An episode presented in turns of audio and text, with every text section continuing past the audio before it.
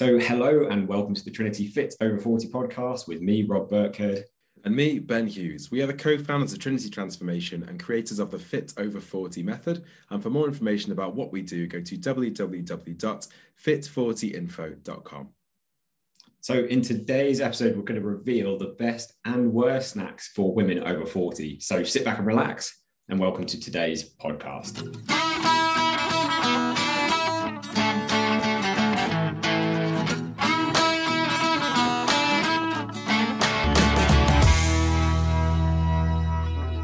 So one of the most common questions that we get asked about how to lose weight over 40 is, what are the best healthy snacks to eat for weight loss for women who are over 40? So we've worked with so many women who are in their 40s and 50s who felt completely stuck because they didn't know what snacks they should be eating to get the scales moving. So they'd eat the things that they thought were healthy, but perhaps they weren't. And they'd end up stepping on the scales after a long week of dieting and see zero movement, or maybe even be heavier than before. And when you're not seeing results, it's really hard to stay motivated, which then leads a lot of women to give up completely, leaving them stuck and unable to get their weight under control, choosing clothes to cover up problem areas rather than wearing things they like, hating shopping for clothes because nothing fits quite right anymore, especially in the more trendy shops and especially around the middle.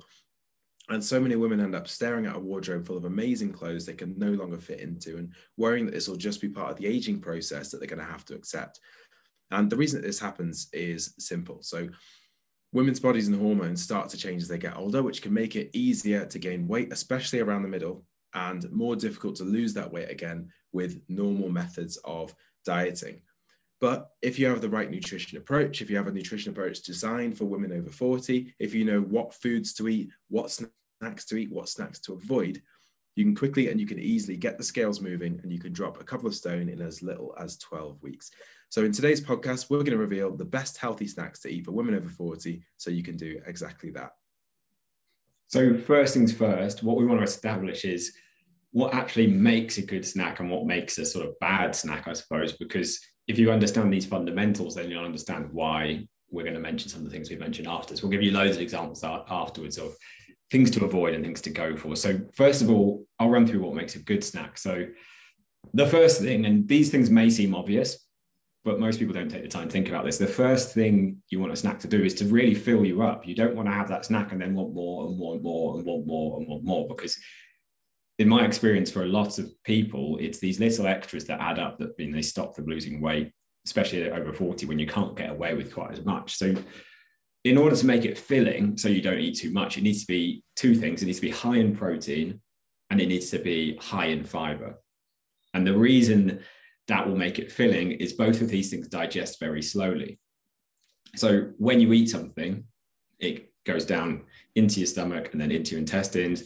And if you eat something that's really refined, like sugar, or something that's very easily digestible, like a lot of the bad snacks we'll go through today, it'll pass through really quickly, almost like pouring petrol on a fire. If you eat something that's high in protein and high in fiber, it's very hard to break down. It's like putting a really big log on a fire. It takes hours and hours to burn out. It's the same with things with high protein, high fiber. It takes a long time for your body to digest it, which means it's going to drip feed energy into your system for hours afterwards. It's going to keep your energy levels high for hours as well, which will mean you also stay full for hours. So we want it to be filling. We also want the snack to not be too high in calories, because you cannot get away from the fact, the simple science of losing and gaining weight is you need to eat the right amount of calories for you, not too little. That can cause problems with the stress hormone cortisol and block your weight loss. We've talked about that in other episodes. Or not too much, because if you eat too much, your body has to store the extra calories coming in as body fat. So it needs to be something that's not too high in calories, because otherwise it's very quickly going to mean you're eating too much over the course of the day. It needs to be tasty, because let's face it, if it's not tasty, this snack, if you don't enjoy it at all, you're going to feel like you're missing out. And if you're in the office, like lots of people are going back to the office now, and there's donuts on the snack table or in the kitchen or in the canteen, you're going to go for them if you don't have a snack that's at least some way something you kind of enjoy.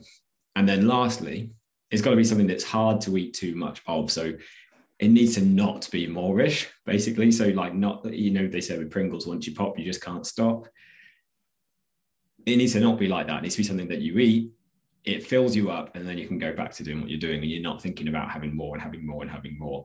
And that's usually going to be because it's based on basically real food, quite close to what the food looked like coming out of the ground or from the animal. So our body responds to it in a normal way. We haven't really evolved to deal with all the processed foods and things like that, where they digest very quickly and easily, and they're designed to be very moorish. So that's what makes a good snack. I'll let Ben run through what makes a bad snack now. So the things that make a bad snack are basically the opposites of all the things which make a good snack. So where a good snack will be nice and filling, so it'll be high in protein, high in fiber. A bad snack is going to be the opposite of those. So it's foods which are really low in protein or don't contain any protein at all, and foods which are really low in fiber and don't contain any fiber at all. And foods which fit into this category tend to be processed foods, which are usually high in carbs and high in fats. So if you think about, for example, you know, everybody here has probably made a cake at some point. If you make a cake, the main ingredients are flour, sugar, butter. You basically got carbs, well, sugar and carbs, two types of carbs, and fat is basically the main ingredients to make a cake. So zero protein, zero fiber. So anything like that, low protein, low fiber is going to be a bad snack because it won't fill you up at all. You'll still be hungry afterwards. No matter how much of it you eat, you'll still want to eat more and more and more and more and more. It won't trigger to your body to say, now you're full. The second thing that makes a bad snack then is something that's high in calories. So if you look at your nutrition overall in terms of the course of the day, you're going to have a certain amount of calories that you need to eat to see results. If you end up that too many of it, that your snacks take up too many of those calories, it basically means you don't have any calories left for your actual meals. So then it's very, very easy for you to overeat and see no results. So if you're ending up eating snacks which just push your calories up and up and up and up and up, then that's not going to be ideal. So things that are really, really calorie dense, you want to avoid. These tend to be anything that's high, again, in sugar, in fat, are going to be really calorie dense. Sugar and fat are the two most calorie dense types of food. And they're really going to push the calories up of anything that you eat. So if you think about something that's high in sugar, high in fat, again, cake, or something that's purely just high in sugar, something like sweets, chocolate bar, anything like that, purely massively high in sugar. And if you think about things that are high in fats, you can end up with things like anything deep fried, it's going to be really high in fats. Anything like pork scratchings, for example, are just pure fat. And all of these things are just very, very calorific. And the problem with it is they don't take up much space in your stomach. So if you eat a little packet of pork scratchings, even one of those little small packets, it's going to be hundreds and hundreds of calories in there. And it's just very, very easy to eat. So avoid anything high calories. Next thing is to just avoid anything that comes in a packet that has a list of ingredients that either you wouldn't find in your kitchen or you don't recognize any of the words that you're reading. So if you're reading through the ingredients list and it's like dextrose, maltodextrin, hydrogenated vegetable oil, emulsifiers, diglycerides, so fatty acids. You've got all these just sounds like a list of chemicals, really. If you're reading the ingredients list of something like that, chances are it's been highly processed because you don't grow all of these things from the ground. It's going to be a highly processed food, which is probably going to be high in sugar, high in fats, high in calories as well. And many of these ingredients as well are also linked to things like heart disease and cancer. So obviously those are things you probably want to avoid. And then the final thing that makes a bad snack is something that contains ingredients like emulsifiers or contains loads of sugar or contains loads of salt, which makes foods ultra palatable. So basically it just makes them really, really delicious. They make you want to eat more. The people that create these foods create them to be as moorish as possible. They make you want to eat more by the ingredients that they use in the foods. And at the same time, they don't fill you up because if they can start, imagine you're the person who's making crisps, you're the crisps manufacturer. If you can make a product that you can sell to someone and it's very, very moorish, so they buy a big bag of it, they eat through the entire bag and they think that was delicious, I want more, and then they buy another bag, then you're going to sell a lot of crisps, which is basically what people have designed food to be when they create processed food. People are not processing food to make it healthier, they're processing it to make it more delicious, more moorish, and less filling almost as well. So when you eat these foods that are kind of ultra palatable, really, really delicious, your hunger hormones remain high even after eating them. So you eat that big bag of crisps and you probably think, that hasn't really filled me up. Maybe I'll have a few pieces of chocolate. Maybe I'll open the next bag of crisps, and it could be an absolute nightmare, really. So bad snacks are low in protein, low in fiber, high in calories, anything with ingredients that you wouldn't see in your kitchen. And then also foods that have been made ultra palatable, so high salt, high sugar, ingredients like emulsifiers as well. And it's important to note, whilst you're saying that, I was thinking some of these things we're going to mention in a minute, we're going to run through the worst snacks first. Some of them will have been manipulated because there's that traffic light system we often see on food now, where there's like green if it's supposedly healthy, orange if it's in the middle, red if it's bad. Some of them will be manipulated so they mostly are green, yet they're still really not good for you. And that it's because that traffic light system is pretty flawed. It doesn't really focus on protein. It just focuses on things like saturated fat. It doesn't focus on how many carbs are in it. So it could be really high in carbs. It doesn't really focus on calories either. So I personally don't think the traffic light system is great. One thing we do with members of our Fit Over 40 program is educate people a lot more on how to read nutrition labels, like the stuff on the back, the ingredients list, the actual numbers, and then you can very quickly figure out what's right. It's almost like learning a new language, which is always difficult. I say always, I've never been great at languages, but I can read the language of nutrition. And it's always difficult at first, but if you can learn the very basics, it's not hard going, has it got enough protein? How are the sugars looking in it? How much fiber's it got? How are the calories? If you can read those four things, which doesn't take long to learn, our members usually learn it in a couple of weeks, then you can quickly go, that's actually a complete con. Like they've put all the healthy branding on it, they've made it a nice color, they've put high in fiber, high in protein on the packet, which they can do without any legislation. As far as I know, there's still no legislation on that. So they can just say protein cereal bar when there's actually very little protein in the bar.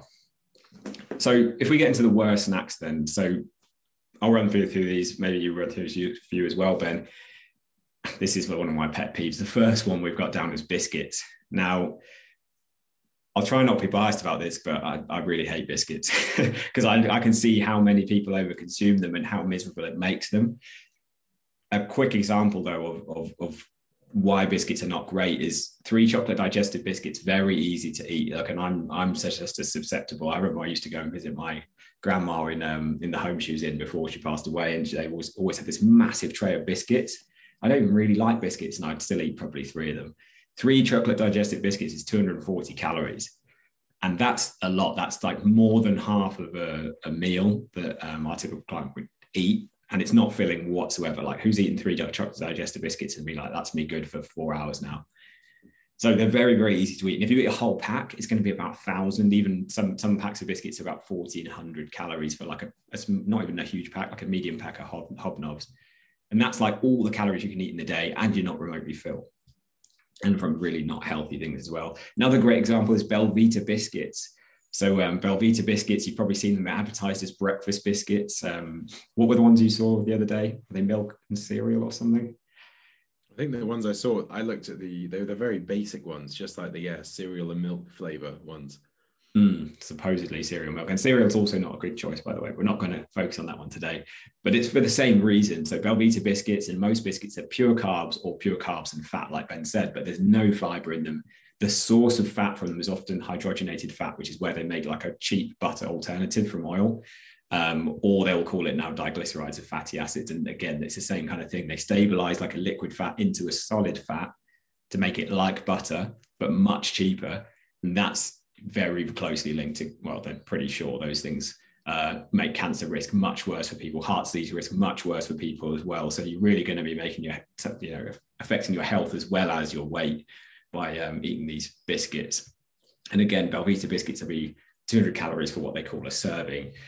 It's 200 sort of empty calories. So you're going to end up eating way more food as well. So first thing I'd say is biscuits are really not a good choice of snack. I personally recommend not having them in the house. A lot of people have a bit of resistance to that, but they're no good for you. They're no good for your family. You're going to make all of your health risks much higher. And I can't control myself with them. I don't know about you, but for me, I just know I would just start eating them if I had some cookies in the house or anything like that. So that's the first thing to avoid. Ben, why don't we alternate on these? I'll let you do the next one. So second one to avoid is muffins. So I'm going to say muffins, but also I'll put cakes in there as well, any kind of muffin or cake. So just as an example, like a Starbucks muffin is about 360 calories. So that's, getting towards being all the calories for a meal pretty much. And they're very, very high in sugar. And again, they're going to be made from sugar, flour, If you're lucky, maybe they're made from butter, but realistically, they're probably made from, again, these cheap vegetable oil-based fats to make it cheaper. I mean, Starbucks, they're out there. They're trying to make a profit, really, aren't they? But yeah, they're not going to be remotely filling at all. They're not good for your health. They've got no protein, no fiber.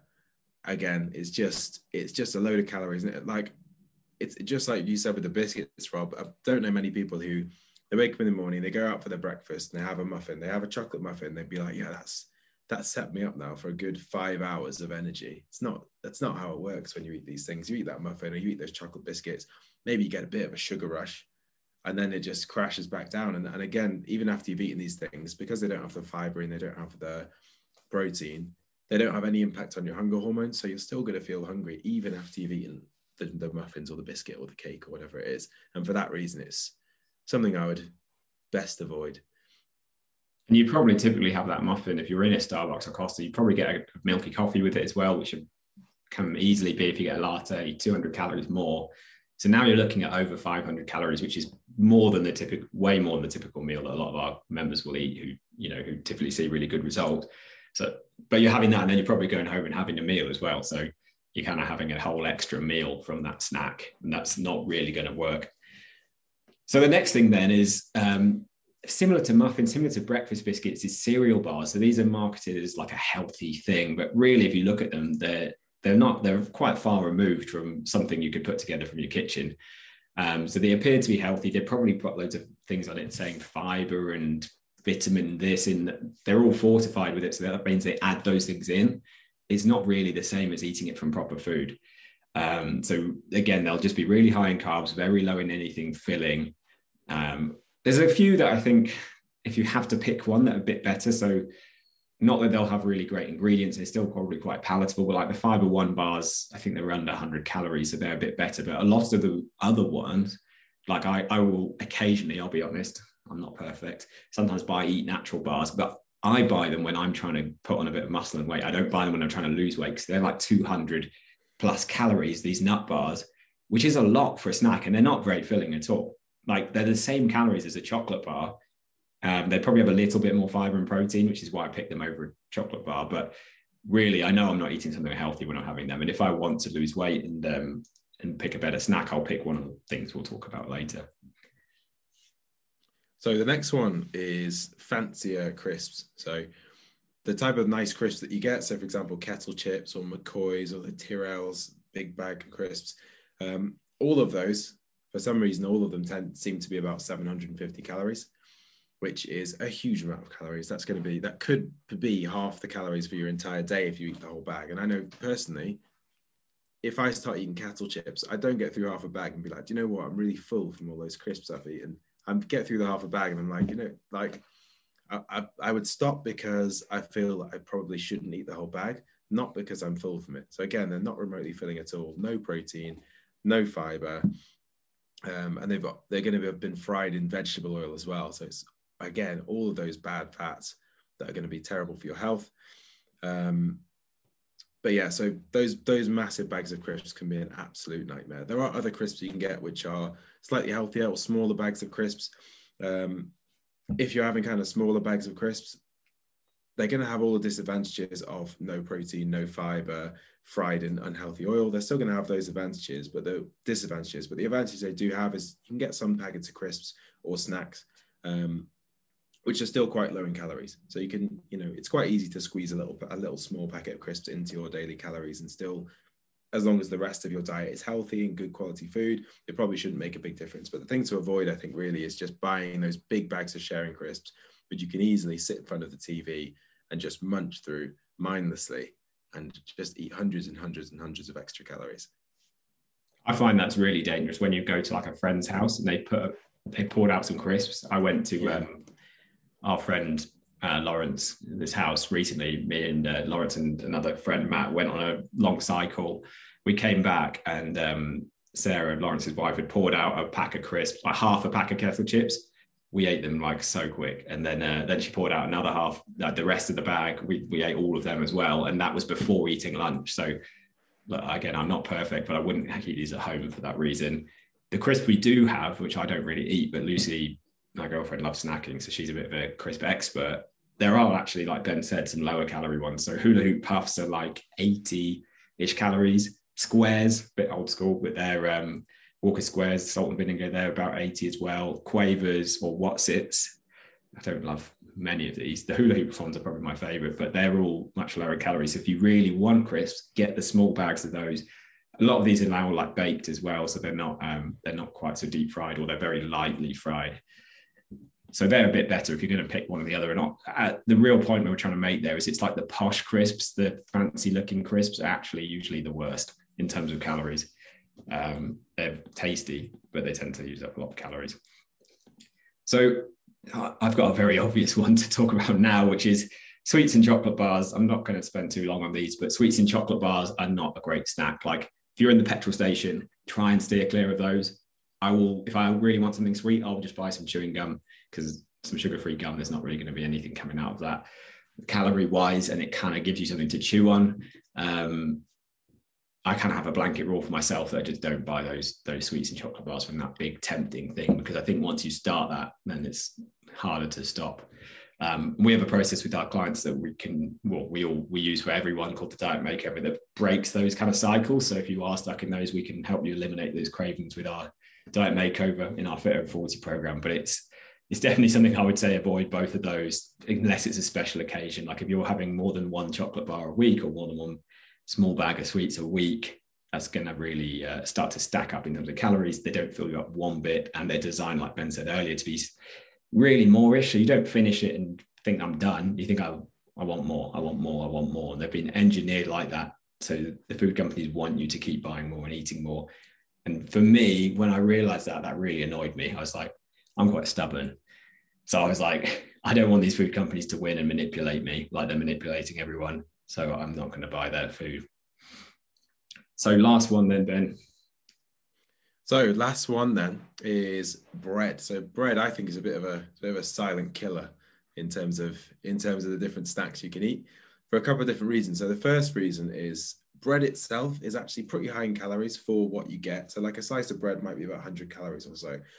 If you have white bread, it's going to be very low in fiber, very low in proteins. It's the bread on its own, it's not going to be filling at all. I think a lot of people think as well, it kind of makes sense because it seems like a filling meal, but if you have like a sandwich for lunch, people think, oh, that'll be quite filling. The bread of the sandwich is not really going to be filling. Maybe some of the stuff that you put in the sandwich, if you have a good amount of salad and meat, etc., that could be quite filling. But the problem with bread, so you've got the slice of bread, you've got 100 calories per slice in your sandwich. So we're on 200 calories now, no protein, no fiber. And then, of course, bread on its own, if you now have this sandwich of just two pieces of bread and you just eat them with nothing in it, it's going to be horrific. It's going to be dry, horrible. So to make bread edible, you basically have to spread something on it. So you might have to spread butter on it, or you might have to spread butter and a bit of mayonnaise. Completely forgot the word for mayonnaise then. But you have to spread something on the bread to make it delicious. Then you've got to put your fillings in there. By the time you've got a bit of salad, some cheese, a bit of chutney, etc., you're ending up with like going from your 100 calorie slice of bread to now you're on like a 500 or 600 calorie sandwich very, very easily.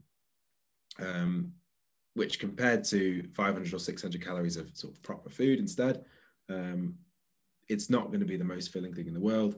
It's very moorish, very, very easy to eat. But I think the problem with bread is the fact that you have to have something with it. Even if you have toast, you have to put a big load of butter on it. Maybe you also have to put jam on it. You make a sandwich, you put peanut butter in it. All the things you tend to put on tend to be high in calories. So bread, I think in moderation, you can have a bit of bread. I mean, if I go out for a meal, I'm going out for a meal tonight. In fact, no, it's a restaurant that doesn't really serve bread. Me and Rob, we went there the last weekend as well. But if I go to a restaurant where they give me some nice bread and some butter, I'm going to have a nice piece of bread and butter. That's usually the place I mostly eat bread, but most of the time I tend to avoid it and go for other options if possible. But so bread, high in calories, not that filling. And also it's just the things you have to add to it can really start to add up in terms of calories too.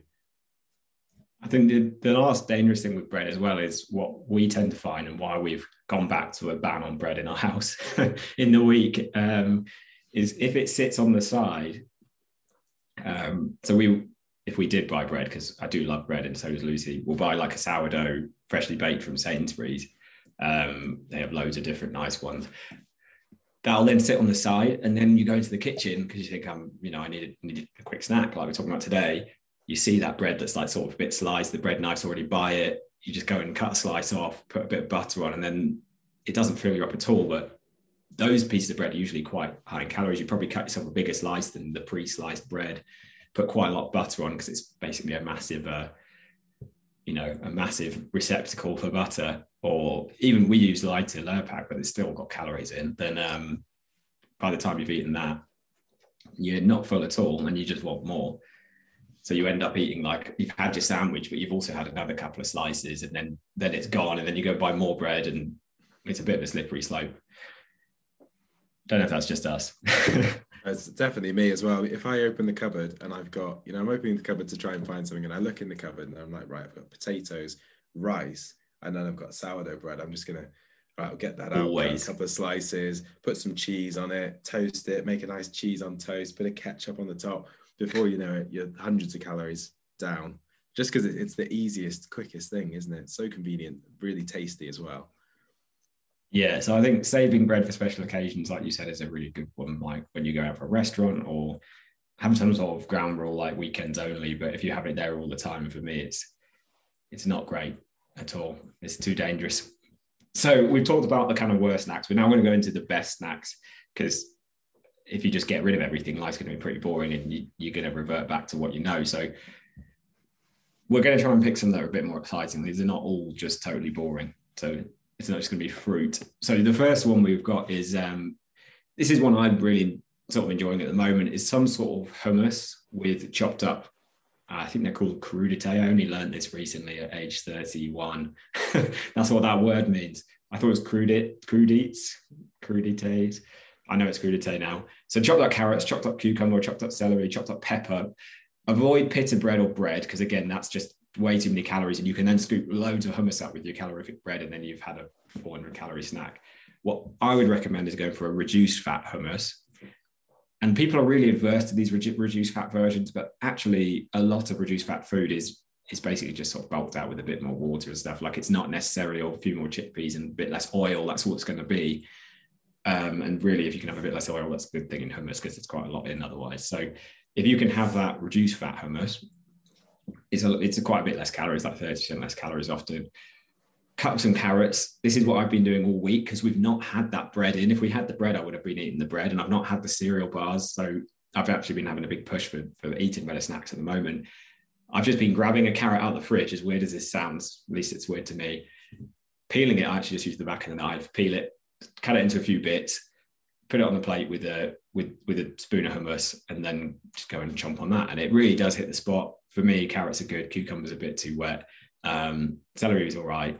Pepper's pretty nice as well. And a medium carrot is 25 calories. And you often don't even digest everything in veg. So this is a bit of a, I haven't got much time to talk about today, but with these whole, I don't know if whole food is the right word, but with food that's basically as it comes out of the ground, it takes a lot to digest, just like it takes a lot to digest protein and fiber, like we were talking about before. Carrot is quite fibrous. You eat it, it's quite a lot, it takes a long time to chew. That really fills you up, and your stomach can't break all of it down because it is that chewy sort of fibrous thing. It means that you won't even get all of those 25 calories absorbed into your body. So it's really low in calories. You're going to chew it for a long time, which often is, a lot of people just want something to crunch on when they're busy or when they're stressed. So carrot, celery, those are two great ones. A stick of celery is 10 calories. It's not quite calorie negative like people say, as far as I'm aware. But those two are a great healthy snack. And you can choose some flavoured hummuses as well. So I'll tend to try out like a red pepper flavour or a caramelised onion one, or Moroccan. I think Moroccan's my favourite. Do you have a favourite hummus, or is that just me? Like the my favorite hummus is, one thing with hummus as well is I always like to get that hummus that's been made with olive oil, because I feel like hummus is supposed to be made with olive oil. So I always end up looking through all the different hummuses and trying to find one that's got olive oil in it instead of, I don't know, rapeseed oil or some other vegetable oil. But out of the hummus, I just like the standard plain one, really. There's one, I can't remember what it's called. It's in like a yellow sort of packet. It's like a dish, like a flat dish with like some chickpeas on the top. It's It's a bit of a fancy one. That's that premium one. Yeah. Yeah, I quite like that one. But I mean, a really good thing about this whole hummus and vegetables is there's only so many bits of raw carrot you can eat before you're like, I'm done with that now. And celery and cucumber. You can't just eat an infinite amount of raw carrots, which makes it ideal. Yeah. So yeah, so the next one then is yogurts. So the two yogurts I probably recommend the most are both actually low-fat yogurts. So there's 0% fat. You can get the 0% fat Greek yogurt. So not the sort of Greek-style yogurt as well, which is not quite as good. But you want to go for the actual Greek yogurt. So the 0% fat Greek yogurt works out to about, if you have one of the smaller tubs, about 91 calories for the tub. So very low in calories. But protein-wise, per 100 grams of yogurt, you're going to have about, I think it's about 11 grams of protein, 10.5 or 11 grams of protein. So it's very, very high in protein. And you can also get 0% fat Skyr yogurt, Skyr.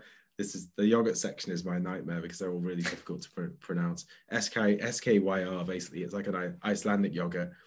So go for the Greek yogurt, the Icelandic yogurt. The 0% fat ones are great, especially with these. I think the low fat stuff, it's got a bit of a bad rap. For some reason, bad rep. I don't know why. I think there are probably some low-fat products where they've removed the fats and then they replace it with a load of sugar or a load of other flavoring to make it delicious, which overall you end up with something that's maybe worse than the original thing.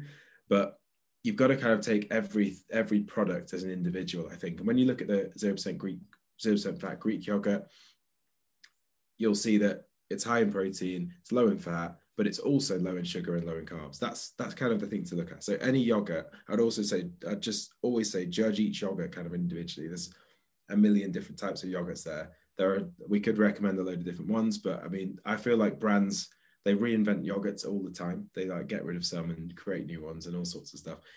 But if you look at a yogurt on the back, basically what you're looking for is, in terms of protein, look for as much protein as possible. So in terms of the per 100 grams, the best one you're probably going to find is one called Kvarg, or the Arla protein yogurts. They're sort of specifically marketed as protein yogurts. They might have about, I don't know, is this, we've written this down, I'm not sure if it's 100. This is per tub, per individual tub.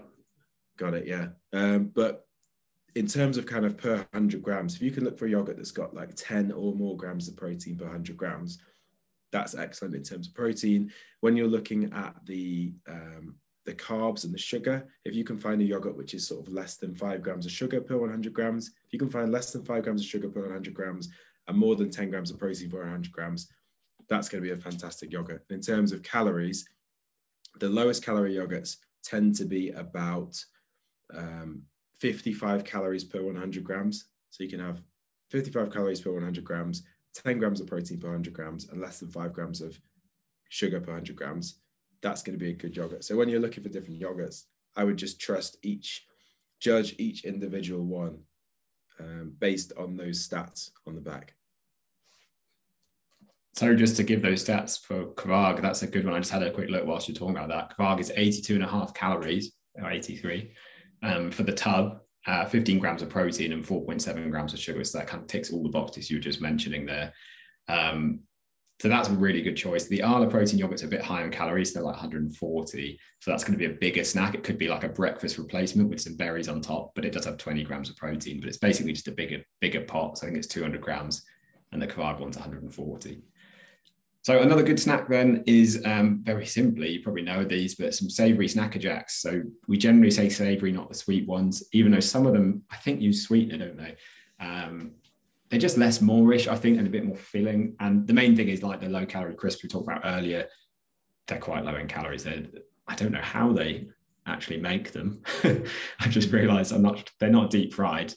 So they're about 78 calories per packet. So they're lower in fat and tend to just be a bit more filling, but I'd always go for a small packet. That's 78 calories for a small packet. So don't buy big bags of anything. Try and always buy individual bags because we have this sort of, as human beings, a lot of us have this mindset of we want to finish what we're given, especially if you're brought up in a generation, post-war generation, where everyone said, finish what's on your plate. You need to finish. You know, finishing was really pushed on people as a good thing. If you have a big bag, then really you're only done when you've eaten the whole thing. So and it's very hard to judge how much you've eaten. Whereas if you have a small packet, you finish easily and you're full up at that point.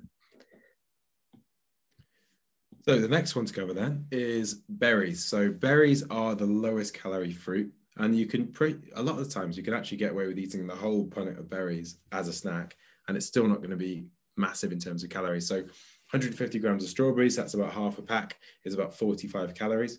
150 grams of blueberries is about 65 calories, and 150 grams of raspberries is about 60 calories. Now, they're also going to be high in vitamins, high in minerals, excellent. They're going to have a bit of fiber in because they're a fruit. So if you take those and you then combine them with one of the previous ones, if you combine, for example, 0% fat Greek yogurt, you have 90 calories of that Greek yogurt, and you add 60 calories of berries, you've ended up with a 150 calorie snack, which is still quite low, which is going to have a good amount of protein from the yogurt. It's going to have a good amount of fiber from the berries. It's going to tick all of those boxes.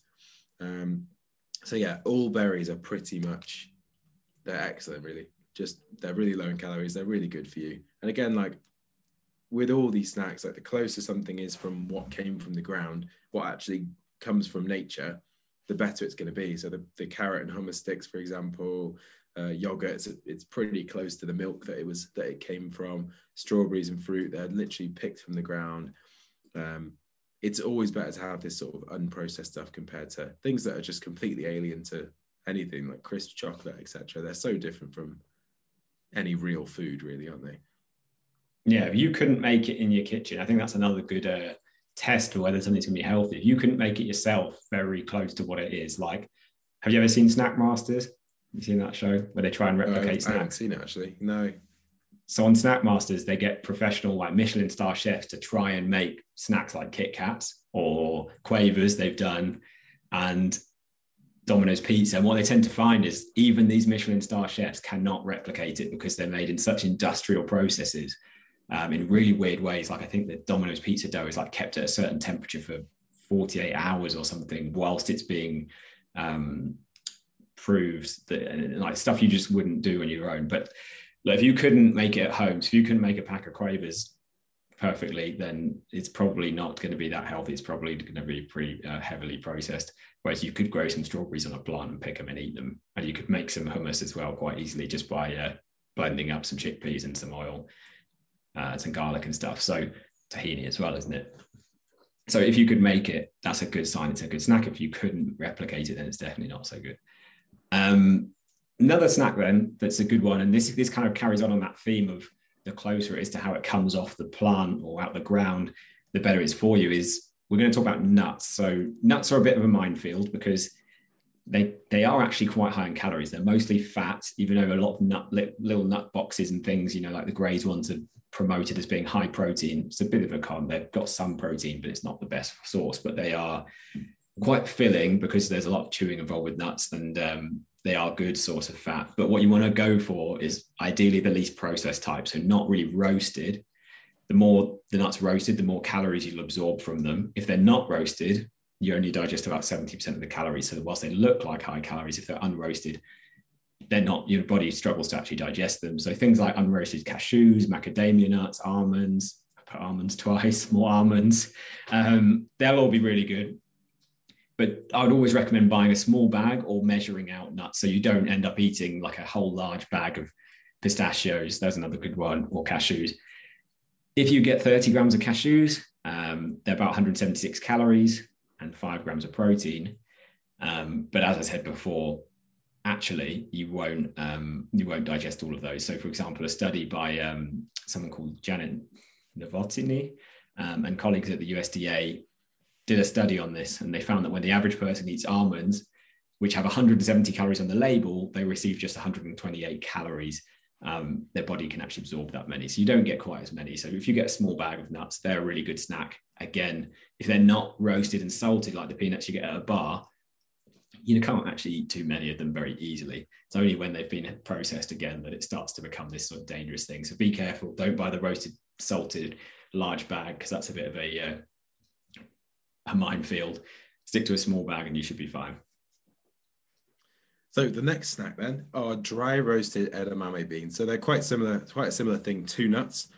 You might have edamame beans in like a Japanese restaurant. They come in a little pod. I really like them. But you can get the dry roasted version, which basically contain more protein than nuts. They're lower in calories than nuts. So for example, 30 grams of edamame beans is about 110 calories and 15 grams of protein. So comparing that to cashews, which are 176 calories and 5 grams of protein, they're lower in the calories, but they've got 3 times as much protein. So those are a really, really good snack to go for. Something that's really quick, really easy, and also really, really good in terms of nutrition as well. Yeah, lots of supermarkets are stocking those now. If you search on your online shop, if you do one of those, you should be able to find them at most places. Another really good one, which is very simple, not expensive to make at home. You can make a big batch and store them in your fridge. They last quite a while. It's just boiled eggs. So again, these are great because they're relatively high in protein. So about 6-7 grams of protein per egg, but about 78 calories. If you had 2 of those, you're going to get nearly 15 grams of protein and about 140 calories, but they're very filling. If you've ever eaten a boiled egg, you'll probably realize they are pretty filling. They've got really good healthy fats in, and they store well. So you can travel with them. You can take them to work. Do be careful where you open the box. I still have a memory of you, Ben, opening a box of boiled eggs in at university and everyone losing their mind because the sulfur smell came out. But they are a great snack. So next one then is 1 to 2 squares of either 85% or 95%, 85% or 90, basically sort of 80% plus dark chocolate. So 2 squares of dark chocolate is about 116 calories, so it's fairly low in calories. But the other real advantage of it is it's not very Moorish at all. So there's only really so much dark chocolate you could eat. I could probably eat loads of it though, because I think because I'm used to it. But I think anyone who's, if you normally eat normal chocolate and you transition over to dark chocolate, you'll find it much less sweet. Maybe you'll find it a little bit bitter as well.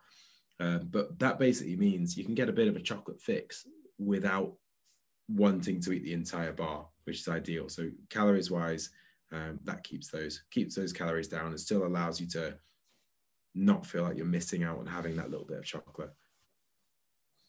So that kind of sums up, it's not an exhaustive list, but that sums up lots of good healthy snacks you can eat. These are all filling, not too high in calories. They're pretty tasty. At least some of them will be something you'll find tasty, and they're hard to overeat because they're not overly processed. So they're not, our body has evolved to eat these things and naturally fill up from them. It's not like these new processed foods that we haven't evolved to deal with yet. So this is just a very small snapshot of the kind of stuff we teach people inside of our Fit Over 40 program, as well as making sure people are eating the right amount for them and their hormones. Now the body's changed, and also making sure they're doing the right kind of exercise. So something that will keep cortisol stress levels low, which again will help you to see good results. And this is exactly what we've got a case study here. What Lou, who's one of my clients, did to lose 7.5 stone. Not only did she change to these kind of snacks, she did those other things as well.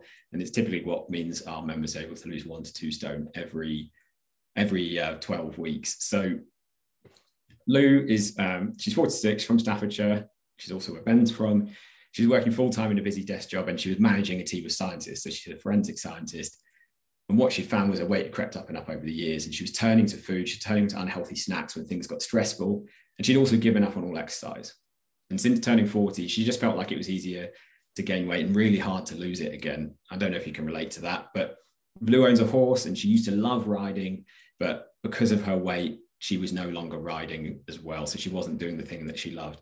And she had an exercise bike at home. She had a running machine at home as well. And she was using those basically as just clothes there, but she wasn't able to use them either, or wasn't confident using them. She had arthritis in her foot from an old horse riding injury, which meant she was kind of not able to do a lot of this trendy high impact exercise that a lot of people are doing.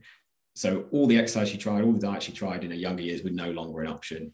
And when she joined us, her weight had hit an all-time high. So her weight was 16 stone, 12.6. So on the brink of 17 stone, she was 107 kilos and she felt completely stuck and she was running out of options. But what happened when she joined our program, when she put it into action, things like we talked about today, along with everything else that I just mentioned, Lou was able to completely change her relationship with food. And that's what she actually told me when I interviewed her in an earlier podcast episode. She's also able to get back into exercise again in a way that worked for her around her injuries. And because of that, she's been able to lose 7.5 stone, drop from a size 20 to 22 to actually a size 8 to 10 now. And she's sustained that. So I'm going to get back on the podcast in a couple of months to talk about how she's gone about sustaining that as well for the last 6 months. She's actually still losing weight a tiny bit as well. So I'm helping her to kind of stabilize that now. She's seen such good progress. So here's what Lou said. She said, so many wins, it's difficult to pick them. I guess reprogramming new habits, disconnecting food from emotion and feeling stronger. I've now lost over 7 stone. Everything's changed, not much just my body, but my attitude, my confidence, my energy, everything. And I know these changes aren't for the short term, they're for good. So if you do want to learn more about the Fit Over 40 program that Lou and many others have used to achieve incredible results, even for people in their 40s, 50s, beyond, Ben, where can people go to find out more? So to find out more about the program that Lou followed and how you can get those same sort of amazing results in your life, just head over to www.fit40info.com and you can grab all the details on that page. Awesome. So we'd love to help you with that. But either way, that just wraps up for today's podcast episode. I hope you enjoyed it. I hope you found it helpful. And we'll catch you next week for another episode of the Trinity Fit Over 40 podcast. We will see you then. So thank you for listening to today's episode of the Trinity podcast. If you've enjoyed today's episode, don't forget to hit that subscribe button inside your podcast app so you don't miss future shows. And also please leave us a quick review. It only takes 2 minutes. We do all of these shows completely for free to help you. So we'd really appreciate a quick review if it's helped you at all. So thank you again so much for listening, and we'll catch you next week for the next episode of the Trinity podcast.